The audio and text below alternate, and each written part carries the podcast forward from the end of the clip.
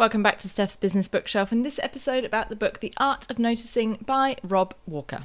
Keep listening to find out why you need to use your eyes, your ears, and all of your senses to notice more things.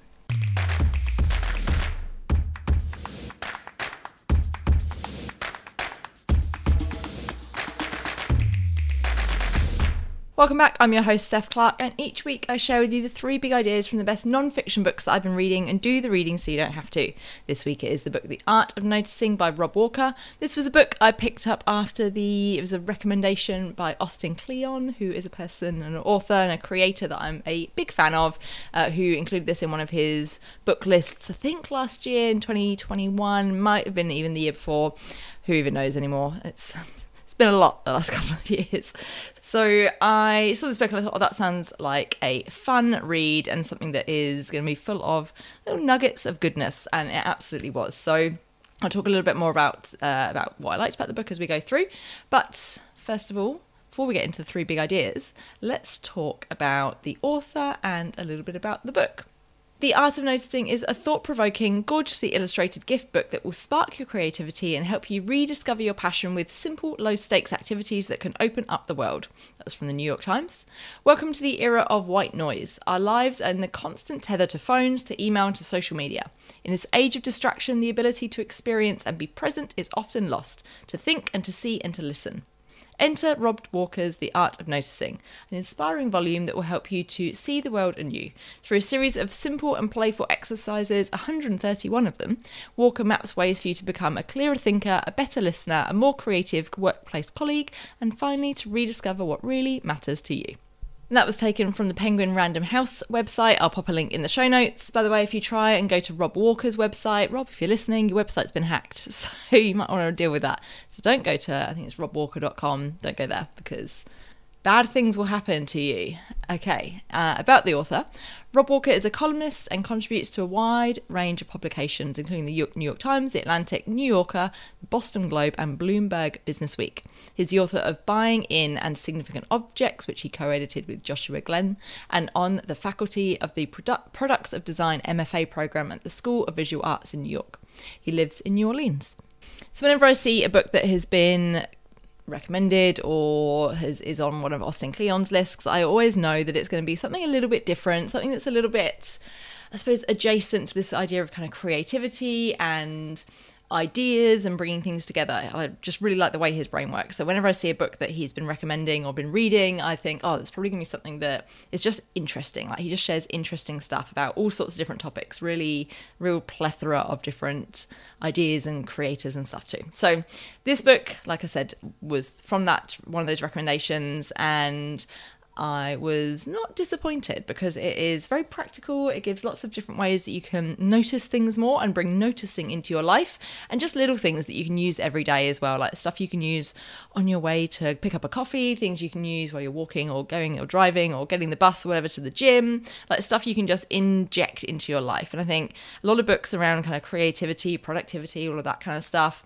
sometimes, not always, and I think that may be changing, but sometimes they require a whole kind of systemic change change to the way you live or work or whatever, which sometimes is great and is fine, and sometimes that's what you need. But I don't know, I think a lot of the time it's just those little things that make a big difference instead. Anyway, so on to the big ideas. Three big ideas from the book The Art of Noticing by Rob Walker. Big idea number one less productivity, more curiosity.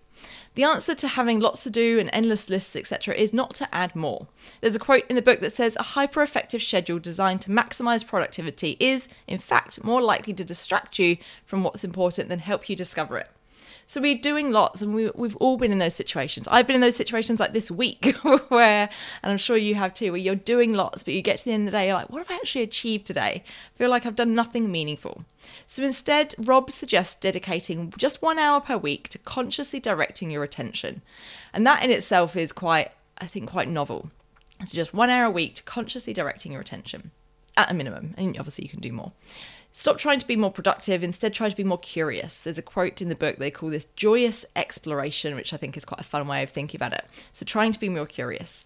The more we do, the more we push against this attention deficit that we are all up against at the moment. At a time, if you go back to Stolen Focus by Johann Hari, great book I talked about earlier this year, we talked about, you know, at the moment, given the complexity of what's going on in the world and some of the terrible things that are happening, even just in the last few days, you, know, you can think about our, our attention is so important right now. We really need our attention. So we need to push against this this attention deficit and our state of peak distraction.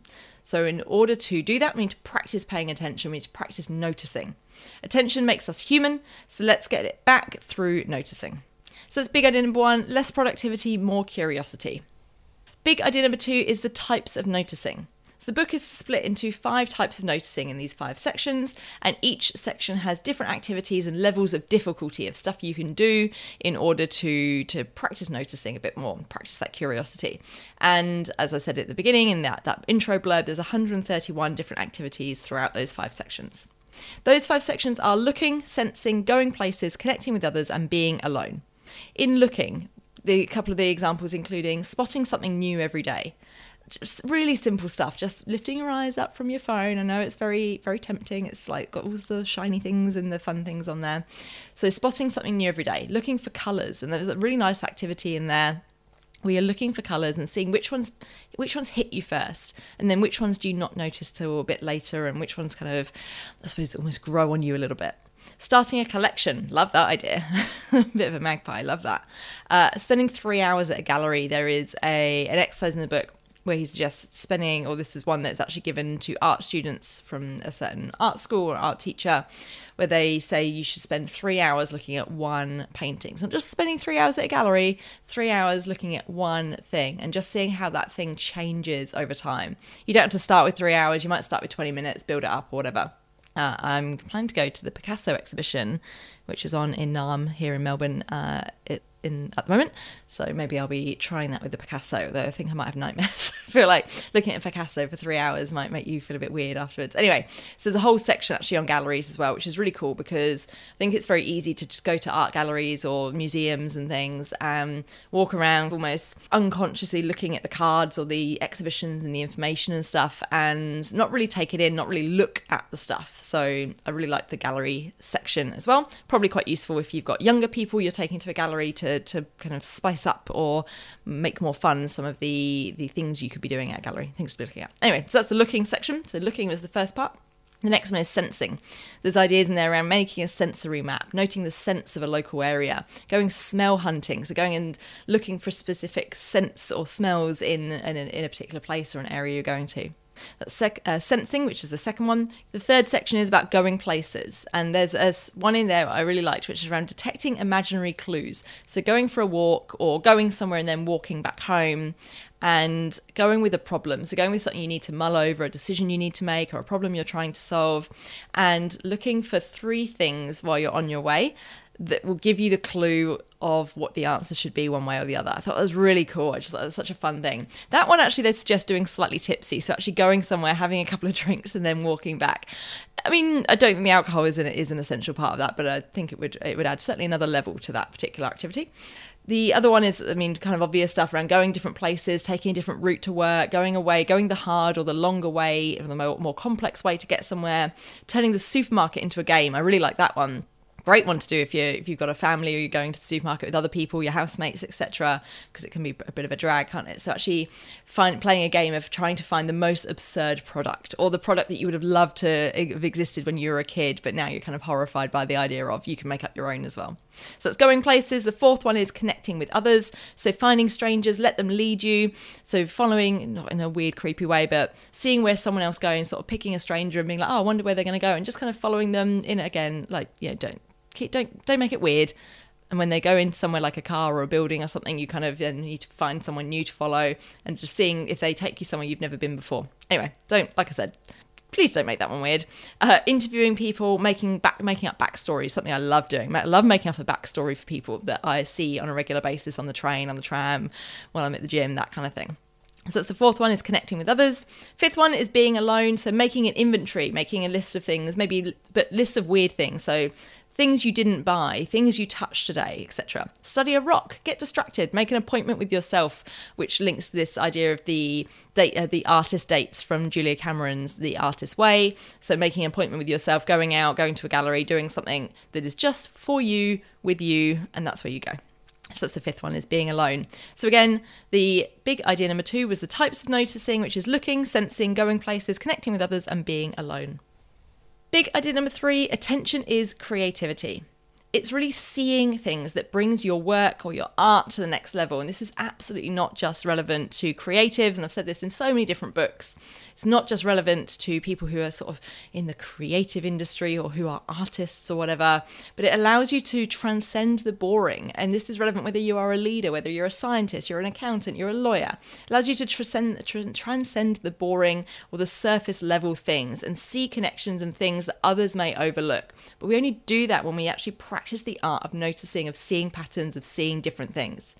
The art of noticing allows sports coaches or scientists to see data links that others might miss. It allows teachers, leaders, doctors to see subtle clues of things that actually might be important or might matter when it comes to maybe like humans or human interaction. It allows investors to pay attention to undervalued companies. So, this is absolutely not just about artists. This is the thing that could make the difference between you and others in your field, in your industry, in your company, in doing what you do really well. So, paying attention.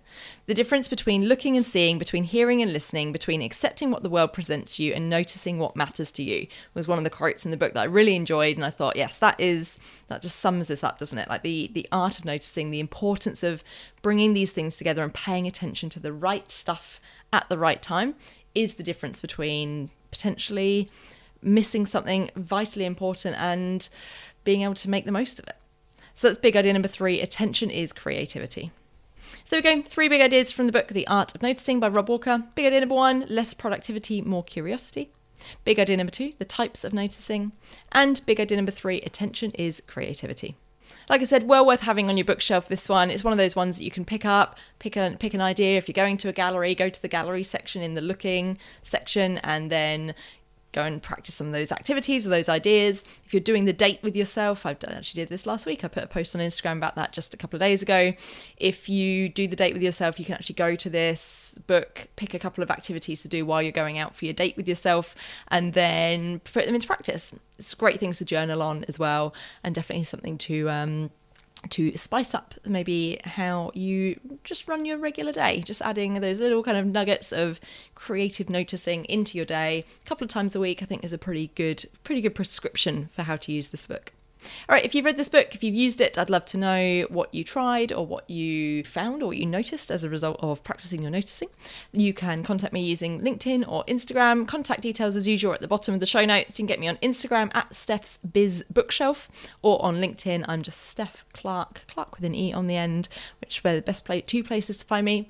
Contact me there and don't forget, if you haven't already subscribed to the Bookmark newsletter and you would like some bookish recommendations dropping into your inbox every couple of weeks, I recommend you do that. You can do that by signing up at the top of the podcast show notes, have got the link for you to subscribe. Otherwise, until next time, happy reading.